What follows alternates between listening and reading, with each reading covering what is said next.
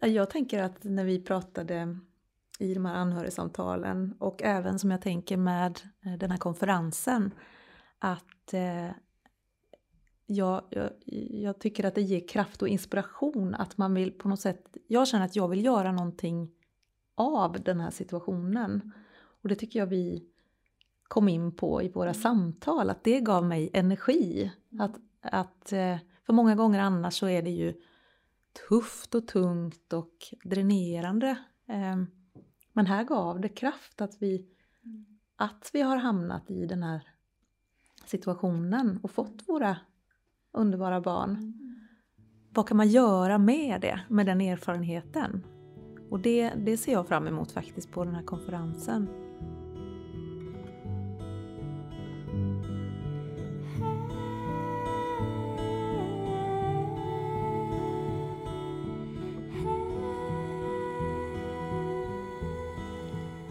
En podd som görs av NKA, Nationellt kompetenscentrum anhöriga.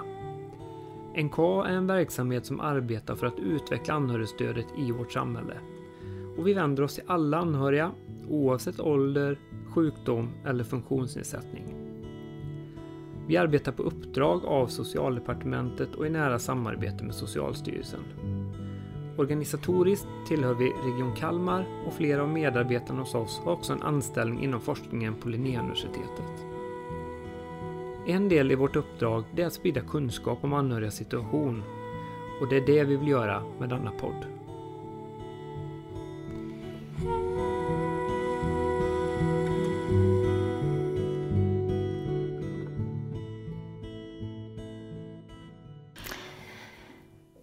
Höst så är det åter dags för konferensen Livets möjligheter.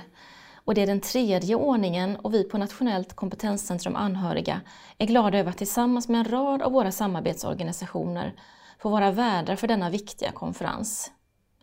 Temat är livslångt lärande för barn, unga och vuxna med flerfunktionsnedsättning. För alla de anhöriga som finns bredvid och inte minst för professionella och beslutsfattare som har en stor betydelse för livskvaliteten för den som har en omfattande funktionsnedsättning. Temat är alltså livslångt lärande och med det menar vi allt lärande, för livet förändras ständigt och vi behöver alla lära och utvecklas för att kunna möta nya situationer och klara vardagen. Programmet på konferensen kommer att fyllas med föreläsningar, seminarier, workshops, men även en teaterföreställning med livslångt lärande som gemensam nämnare och vi hoppas att alla som är intresserade av de här frågorna vill vara med under de två dagarna 24 och 25 oktober i Stockholm. Jag kommer såklart vara där och jag heter Maria Ahlqvist och arbetar som möjliggörare och praktiker på Nationellt kompetenscentrum anhöriga. Men jag vet att även Anna Brimse och Cecilia Ernby också kommer att vara där. Och redan idag så får vi möjlighet att träffas, vilket jag är så glad för. I det här avsnittet av NK-podden så kommer vi att prata om livslångt lärande och vad det betyder för era barn, er själva och de professionella som ni möter. Och om du som lyssnar blir intresserad av ämnet och vill höra och lära mer så hälsar jag dig varmt välkommen till konferensen Livets möjligheter. All information om konferensen och hur man anmäler sig finns på hemsidan anhöriga.se konferenser. Så välkomna till den! Och välkommen till er, Anna Brimse och Cecilia Ernby. Tack så mycket. Tack så till mycket. det här samtalet. Och vi sitter tillsammans runt ett bord och det känns fantastiskt. Och har precis druckit lite kaffe här och övat upp våra röster lite granna. Eh, ni är båda föräldrar, ni är mammor. Anna, du är mamma till Signe som är 12 år och eh, Cecilia, du är mamma till Ville som är 14 år. Mm. Och idag är det första gången som vi träffas fysiskt. För att eh, ni träffades i en digital samtalsgrupp som vi på NKA arrangerade, ordnade. Um, och det var där som ni liksom lärde känna varandra. Mm. Om vi börjar där, vad har den samtalsgruppen inneburit för ert lärande um, som föräldrar? Vill du börja Anna och berätta lite om det? Mm, ja, um, nej, men för mig har det inneburit en möjlighet att faktiskt få både lyssna till andra föräldrar som har kunnat berätta om sina barn och deras vardag. Och för mig har det inneburit att få en möjlighet att få berätta för andra och få eh, respons på det som vi står i idag. Mm. Och Cecilia, vad- innebär det för dig om du tänker det här liksom, att vara med i den här samtalsgruppen? Vad innebar det för dig? Ja, jag tyckte väldigt mycket om det formatet. Mm. eh, Just med samtalsgrupp som var ledd. Ja, ni var ju två personer som, som ledde samtalet och ledde in oss på ämnen och eh, såg till att vi var kvar i det lite längre också. Jag tänker i andra sammanhang när man har träffat föräldrar i liknande situation så har det blivit lite mer kortare eh, diskussioner och så här. Här gick vi på djupet många gånger och jag tycker verk, verkligen jättemycket om formatet. Och det var jättegivande ehm, att få reflektera tillsammans och få se sin egen situation ur nya vinklar och eh, möta dina erfarenheter där då, Anna. Mm. Så ni lärde av varandra kan man säga där också då? Absolut. Ja. Mm. Mm. Kommer ni ihåg något särskilt exempel när ni tänker tillbaka på de samtalen? Nej men hur, hur, alltså delvis kunde jag känna att det var, igenkänningsfaktorn var hög men sen så var det andra saker som kändes oj, ja, men upplever du Cecilia på det sättet? Det, Mm. det var både och. Mm.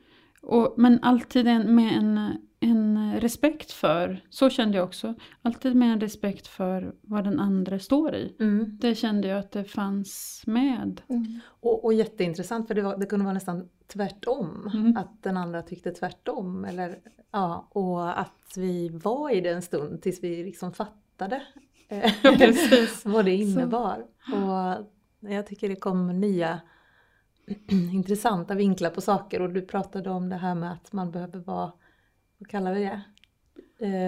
Eh, men det här med att man står med, grundad, fötterna, att man är ja, grundad. Precis, just det. Eh, och så höll vi på och Mm. pratade om det, hur, hur man blir det. Ja, det var, det var jättegivande tycker jag.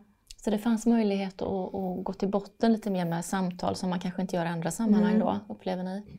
Absolut, Mm. det var, och det var det som var, ja men precis det som ni är inne på här nu, det var det som gjorde att det blev ett så bra samtal. Vi träffades ju under ja, ett antal tillfällen och kunde fördjupa varje gång men också mellan gångerna kändes som att man visste att okej, vi kommer komma tillbaka till varandra.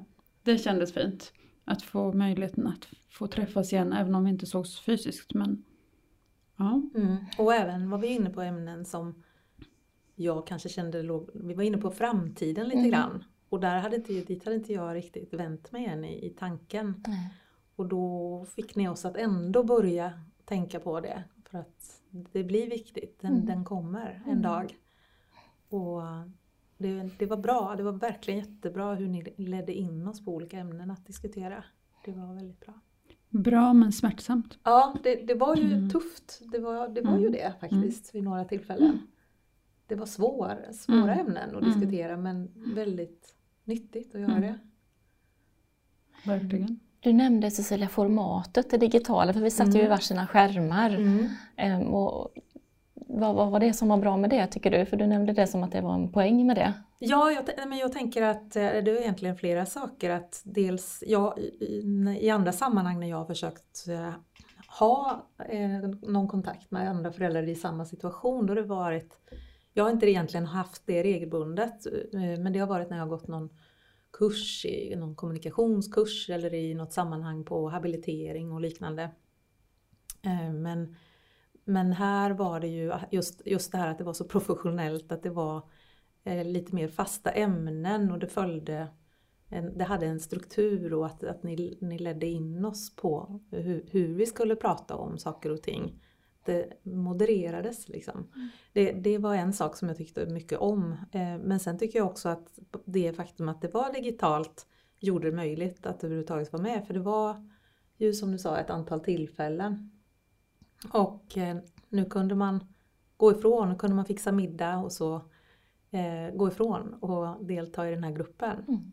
Och det hade inte jag, jag hade inte fått till det om det hade varit att vi skulle vara på plats. Faktiskt. Och jag som samtalsledare upplever ju att, att den här närheten kommer även digitalt. Mm. Det, det, det behöver inte betyda att, att det blir mer distanserat utan det, den kommer faktiskt Mm. där när, när man möts på det sättet också. Ja, men jag tänker att det inte är per automatik utan det hänger mycket på er som liksom håller i det. Hur ni, hur ni förmår att hålla oss som grupp på något sätt. Tänker jag.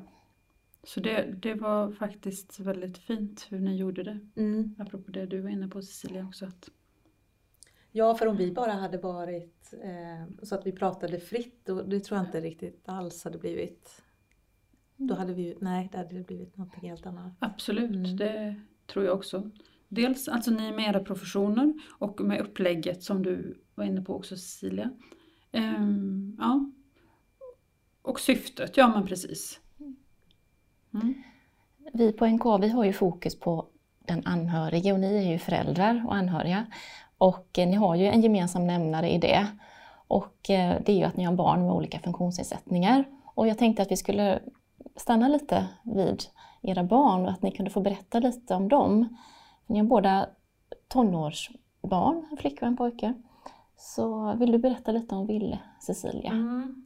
Det är alltid så svårt att beskriva hur, hur han är för någon annan eftersom vi känner ju inte heller så, så många andra barn med funktionshinder. Så, men Ville han är 14 år och han är väldigt, eh, han, han är på ett väldigt litet barns utvecklingsnivå.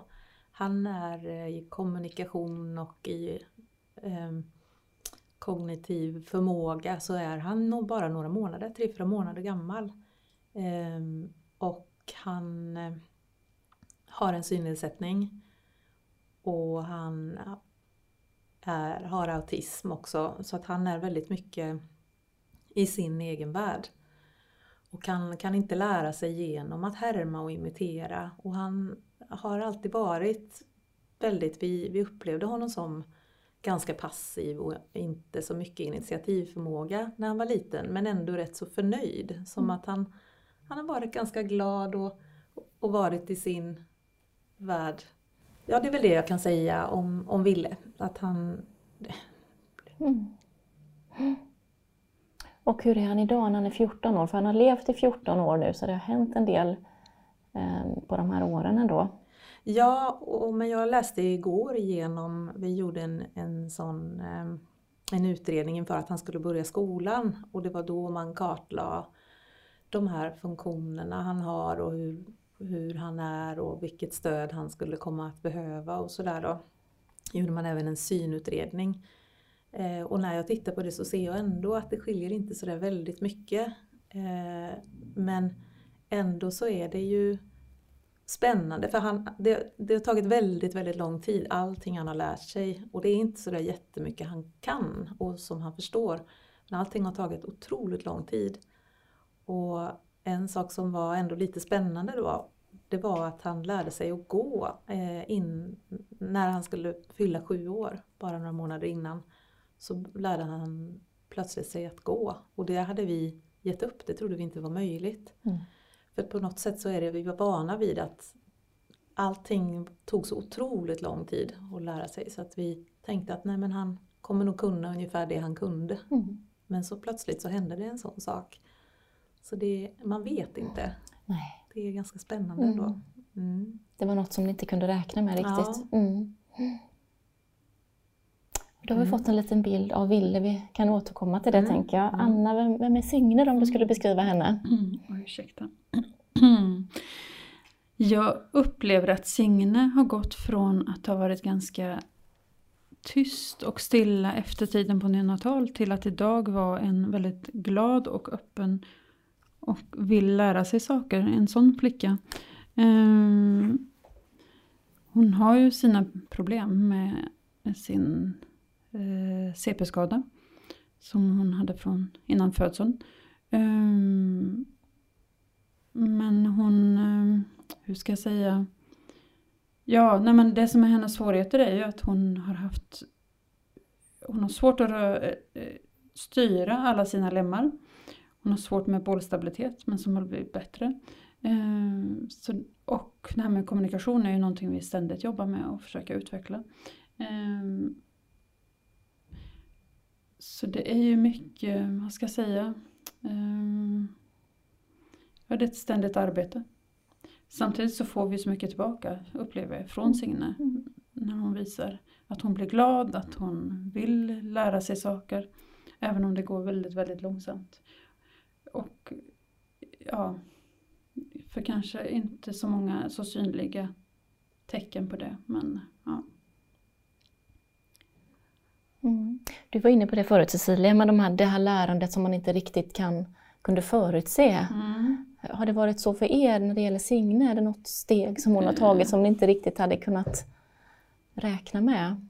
Inte riktigt så, men däremot så... Um, eller ja, jo men faktiskt när Signe var liten och innan vi flyttade tillbaka till Göteborg så um, var det så att vi hade svårt för att eh, stimulera henne på rätt sätt. För att vi visste inte hur vi skulle kunna göra det genom att ge henne rätt möjlighet, rätt förutsättningar för, till rörelse.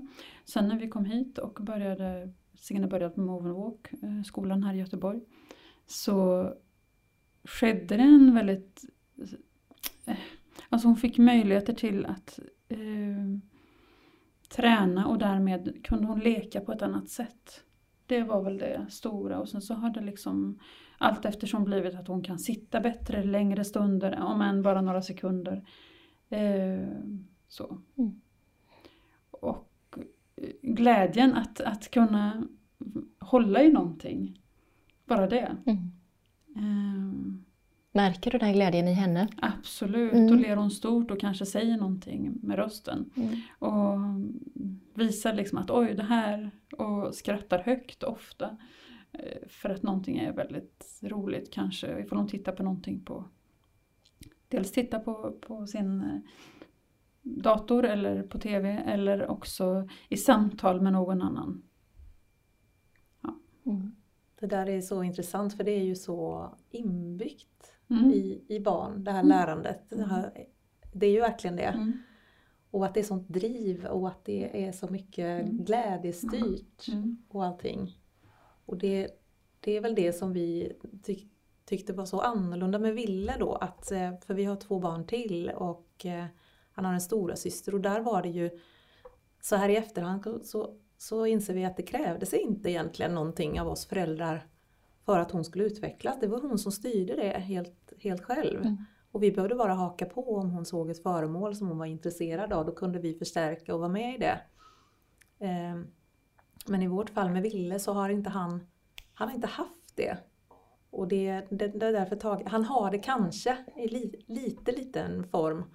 Men eftersom det blir, effekten av det blir så kraftigt försenad, då är, då är det svårt det här att, att hela tiden vara med eftersom det kan dröja ibland år innan det blir ett resultat. Mm. Så det, det är väl något som jag har reflekterat mm. lite över att det är så djupt mänskligt och inneboende det här lärandet. Mm. Men, men när man har ett barn som med funktionsnedsättning då som inte följer det mönstret, då, då är det en hel vetenskap att knäcka koden för hur man ska kunna hjälpa mm. i lärandet. Som är svårt. Ja, och då tänker då kommer vi in på alla personer som finns runt omkring. Det är ju er, ni föräldrar och syskon som finns där som liksom känner um, ert, ert barn på ett helt annat sätt än de professionella som möter, men, men som ju också behöver stötta i det här för att knäcka de här koderna. Um, vi kan väl prata lite om det kanske, alla de här stödpersonerna som finns runt omkring, för det gör det ju. Mm.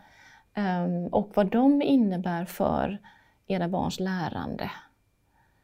Eh, och om ni har något exempel på det kanske som har betytt mycket eller, eller vad ni får för tankar kring just mm. stödpersoners roll. Mm. Spontant tänker jag på assistenter. Signe har ju personlig assistans via Försäkringskassan. Um, och där tänker jag att um, flera av Signes assistenter har haft en stor roll vad gäller att Signe har kunnat bli mer självständig, alltså i förhållande till oss och att kunna röra sig ute i samhället på ett annat sätt utan oss. Och det gör ju en eh, enorm förändring för Signe. Eh, det medför en glädje. Att, att bara, det är ju också så att assistenterna blir inte bara en, en eh, hur ska jag säga, det är inte bara en person som utför ett arbete på något sätt, utan för Signe är det ju främst en lekkamrat en, eh, en vägvisare, tänker jag. Um, och det, ibland kan det vara väldigt glädjefyllt, alltså den relationen. Så för mig blir det en... Um, ifall det fungerar optimalt den relationen så är det för mig en, en sån hjälp. Mm. Och jag ser att Signe blir väldigt motiverad till att ta sina utvecklingssteg i den här relationen. Eh, I sin egen utveckling och, och rent socialt också, tänker jag. Mm. Ja, och vi har tänkt också mycket på det där och vi har inte assistans eh, utan Willes lärande sker i första hand i skolan. Eh, och där är vi ju helt beroende av dem. Och vi litar på att de har den kunskap som behövs och eh, fortsätter att ta in eh, och lära sig mer. Eh, för vi mäktar inte med, vi klarar inte det själva. Vi, som jag var inne på förut, att det är liksom en hel vetenskap mm. att förstå hur vi ska kunna få honom att lära sig när han har, har så mycket begränsningar både i synnedsättning och den här djupa utvecklingsstörningen han faktiskt har i kombination med autism. Eh, så, så är det, det är väldigt svårt alltså. Mm. Och vi har många gånger haft höga krav på oss själva att vi ska och mycket dåligt samvete att vi mm. borde träna men vi borde lära honom. Men med åren så har vi faktiskt lyckats sänka våra, vår ambitionsnivå. Um, och det var, vi, vi började nog faktiskt göra det redan när vi gjorde den här utredningen inför skolstart. För när vi fick veta att han bara var på motsvarande ett spädbarns utvecklingsnivå, då förstod vi att det inte funkade. För i vårt fall så funkade det inte på Move and Walk. Mm. För där är det väldigt mycket drivet av lek och intresse för föremål. Um, och han var inte intresserad för han var inte på den nivån än att han kunde leka. Mm. Uh, och andra situationer vi också hade försökt. Så att vi, vi förlitar oss på, det är skolan i första hand. Och sen har han, är han på ett korttidsboende också som, eh, som ju också eh, tränar med honom men inte lika strukturerat för där är det ju mer fokus på närhet och att det ska vara mysigt och mm. trevligt. Så skolan drar det tyngsta lasset där. Så de är vi helt beroende av. Mm. Är det någon nyckel som skolan har eh, hittat in till Ville som, som du tycker liksom har inneburit någon förändring för honom? Jag vet inte men de har, de har, gått, eh, de har haft kontakt med eh, vad heter det, syn Specialpedagogiska skolmyndigheten med synpedagoger, mm. eller vad kompetensen nu heter. Det är en nyckel. Men sen har de också gått utbildningar i pedagogik för barn med dövblindhet. Mm. Eh, och det tror jag har varit en, en, väg in. De har bytt så att han har börjat i en, han går på en träningsskola då inom särskolan så att han har och då har han bytt klass till eh, andra som också har behov av det stödet. Och det var nog väldigt bra. För då blev det också, jag tror att även där hade man kanske för hög ambitionsnivå i början vad gällde kommunikation som nog är Willes tuffaste gren. Eh, och här, ja, här funkar det bättre. Så jag, jag, tror att det är väl ett exempel på mm. nycklar då. Mm. Mm. Men det, jag, jag, jag kom bara att tänka på det här med vikten av att skolan är en um, central roll i, i barnens utveckling. Då tänkte jag mm. på Signe också att ja, det är fantastiskt att se hur bra och riktigt de möter Signe på skolan. Hur, hur mycket de ja, hur de egentligen har hittat olika saker som gör att Signe tycker att det är roligt att gå till skolan. Det är det viktigaste egentligen, mm. tänker jag. Mm. Och sen så att hon ja, hon vill gå dit och hon tycker att det är roligt att vara där och hon lär sig saker. Mm. Så det blir ett kvitto på det? Ja. Ja, mm. ja bara då, då kan jag känna att då slappnar jag av. Mm. När barnen har det, när Signe har det bra mm. i skolan. Mm. Det, och precis som du är inne på, ett kvitto på det och så märka på henne också när hon är, kommer hem. Inte alltid, det är inte alltid hon är glad. Hon vill absolut egentligen inte gå hem. Bara för att det är roligt att vara i skolan. Mm. Så helst skulle hon vara där jämt. Ja. Och det är väl ett bra betyg. Ja, det är det. Under konferensen kommer det vara just en föreläsning om skolan ah. som plats för livslångt lärande. För där tillbringar man ju så mycket tid. Och även kanske, ja, det blir långa dagar liksom på skolan mm. och, och fritids om det är så. Mm. Så att det är absolut en viktig plats och, ehm, och att livslångt lärande kan betyda massa olika saker då. Mm. Ja, eh, ni har ju levt eh, några år med era barn nu. Ni är inte precis nyblivna föräldrar utan, utan ni liksom har levt 12 och 14 år med era barn. Om ni tänker på ert eget lärande som förälder till, ni har också fler barn båda, båda två, mm. så att både Ville och Signe har syskon. Men i förhållande till era barn med funktionsnedsättning, vad, vad, känner ni att ni liksom har lärt er som förälder? Går det att svara på den frågan? Ja, det gör det faktiskt. Ehm, jag känner att jag har gått igenom en enorm utveckling. Ehm, jag har lärt mig att faktiskt stå i stunden, alltså vara närvarande i mig själv. Eh, för att det har krävts. Alltså det har inte gått att ibland se så långt framåt utan bara vara här, här och nu. Det har varit viktigt, en, det är en sak. En annan sak är att faktiskt eh, eh jag har lärt mig att eh, se vad det är som är viktigt och vad jag behöver driva framåt. Eh, att ha fokus på olika saker helt enkelt. Det har jag lärt mig i högre grad. Mm. Um, ja, det finns mer men mm. just nu så. Mm. Ja, nej, men det som jag var inne på är ju det här med att sänka förväntningarna. Eh, att vi hade nog väldigt höga krav på oss själva eh, i många år att lära ville att det hängde på oss, att han skulle utvecklas och lära sig. Och när vi nu har landat i att det, det är så svårt. Det, det, är en svår nöt att knäcka hur, hur han kan få hjälp med att lära sig. När han inte driver det lika mycket själv som friska barn ofta gör. Eh, så det här att sänka ambitionsnivån och att ha tålamod, det kan jag inte säga att jag faktiskt har lärt mig men det, jag tror min man har lärt sig det bättre. Men det är, det, det är någonting viktigt i vår situation att det, det kom, dröjer så länge som sagt innan mm, han har lärt sig någonting nytt och så. Um, mm.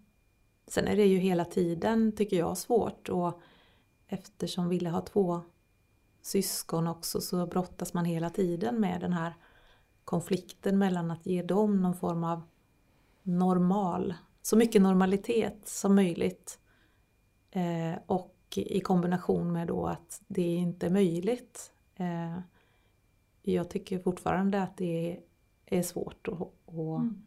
hålla den balansen. Mm. Så det, det är ju ett lärande hela tiden.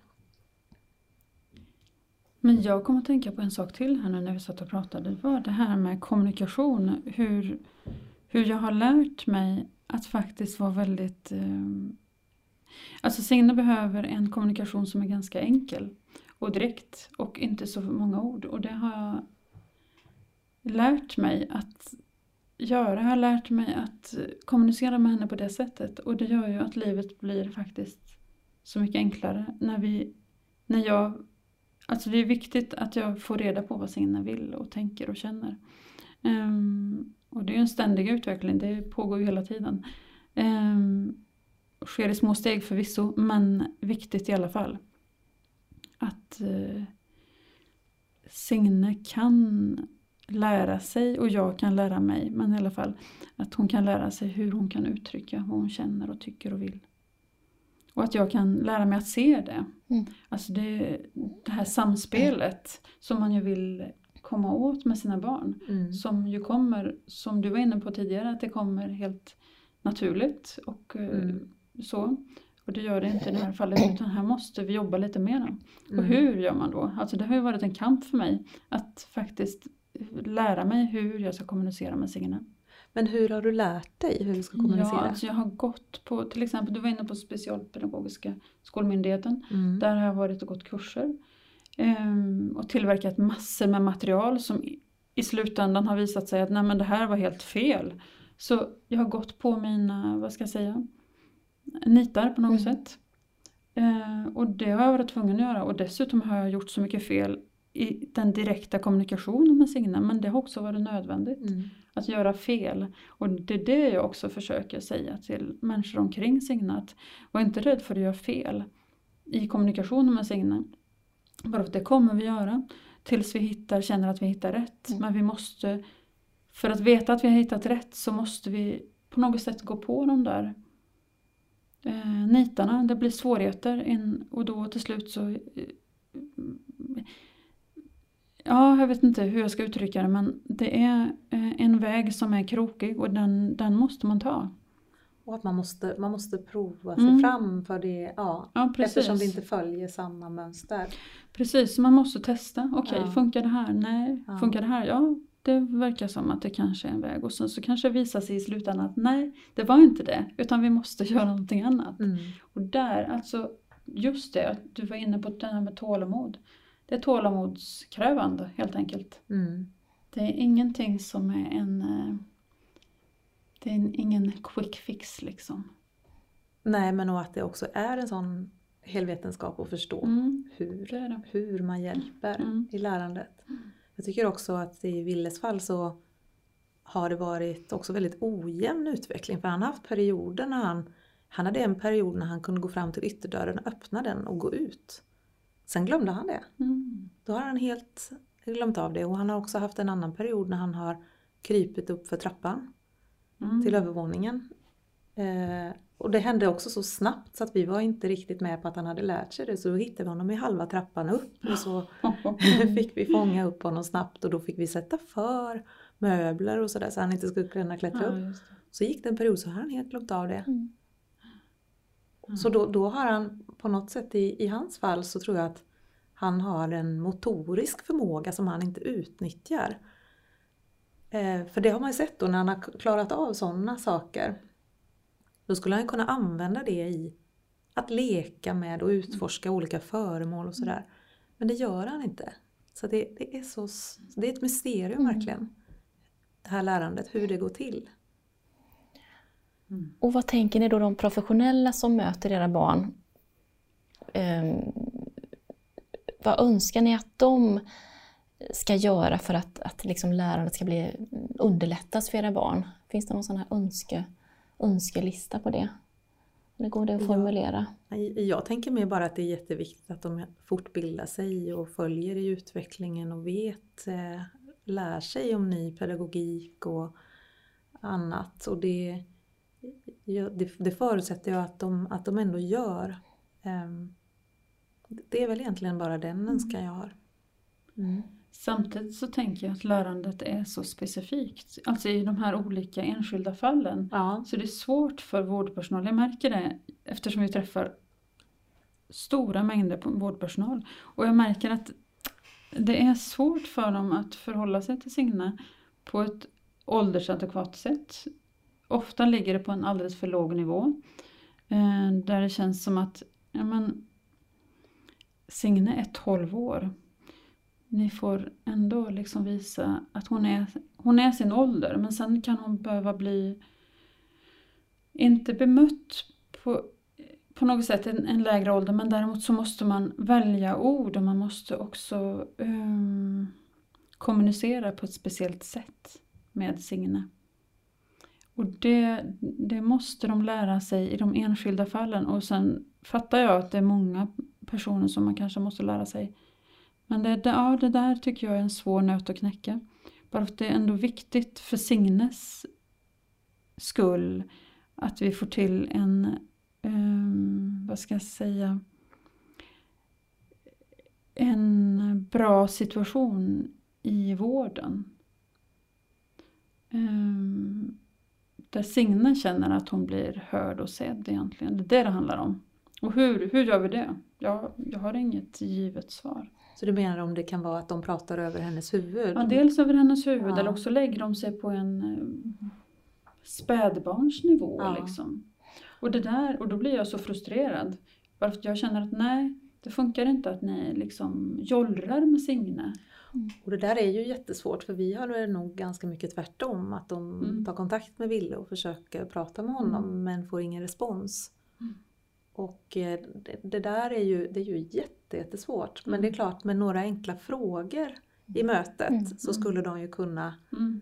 få bättre grepp om vilken nivå de ska lägga Ja, och jag samtalet tänk, på. Precis, och jag tänker också ifall man är på en mottagning många gånger så kan man ju faktiskt lära sig eh, Signes sätt. På vissa ställen så kanske man är väldigt få gånger och då får det väl vara så att, att eh, det får ske på lite mer, ja. Men ifall man är där ofta så känner jag att okej, då får ni anstränga er lite mer. Mm. Så jag är helt med på det, Mm, mm. att det kan vara generellt eh, på vissa ställen, eh, bemötandet, men på andra ställen får det kanske ändå vara lite mer specifikt. Mm.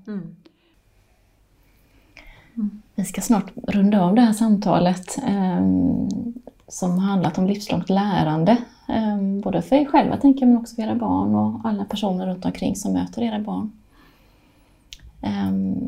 Så tack Cecilia och tack Anna för att ni har berättat. Är det någonting nu innan vi slutar som ni känner, men det här vill jag också säga, det här vill jag skicka med de som lyssnar. Det här känns viktigt.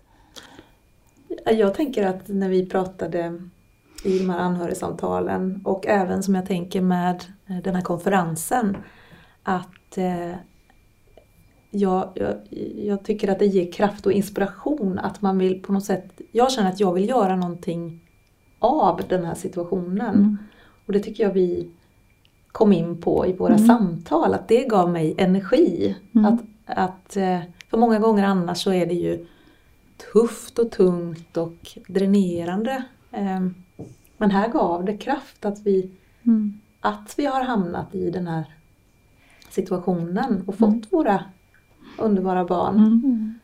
Vad kan man göra med det, med den erfarenheten?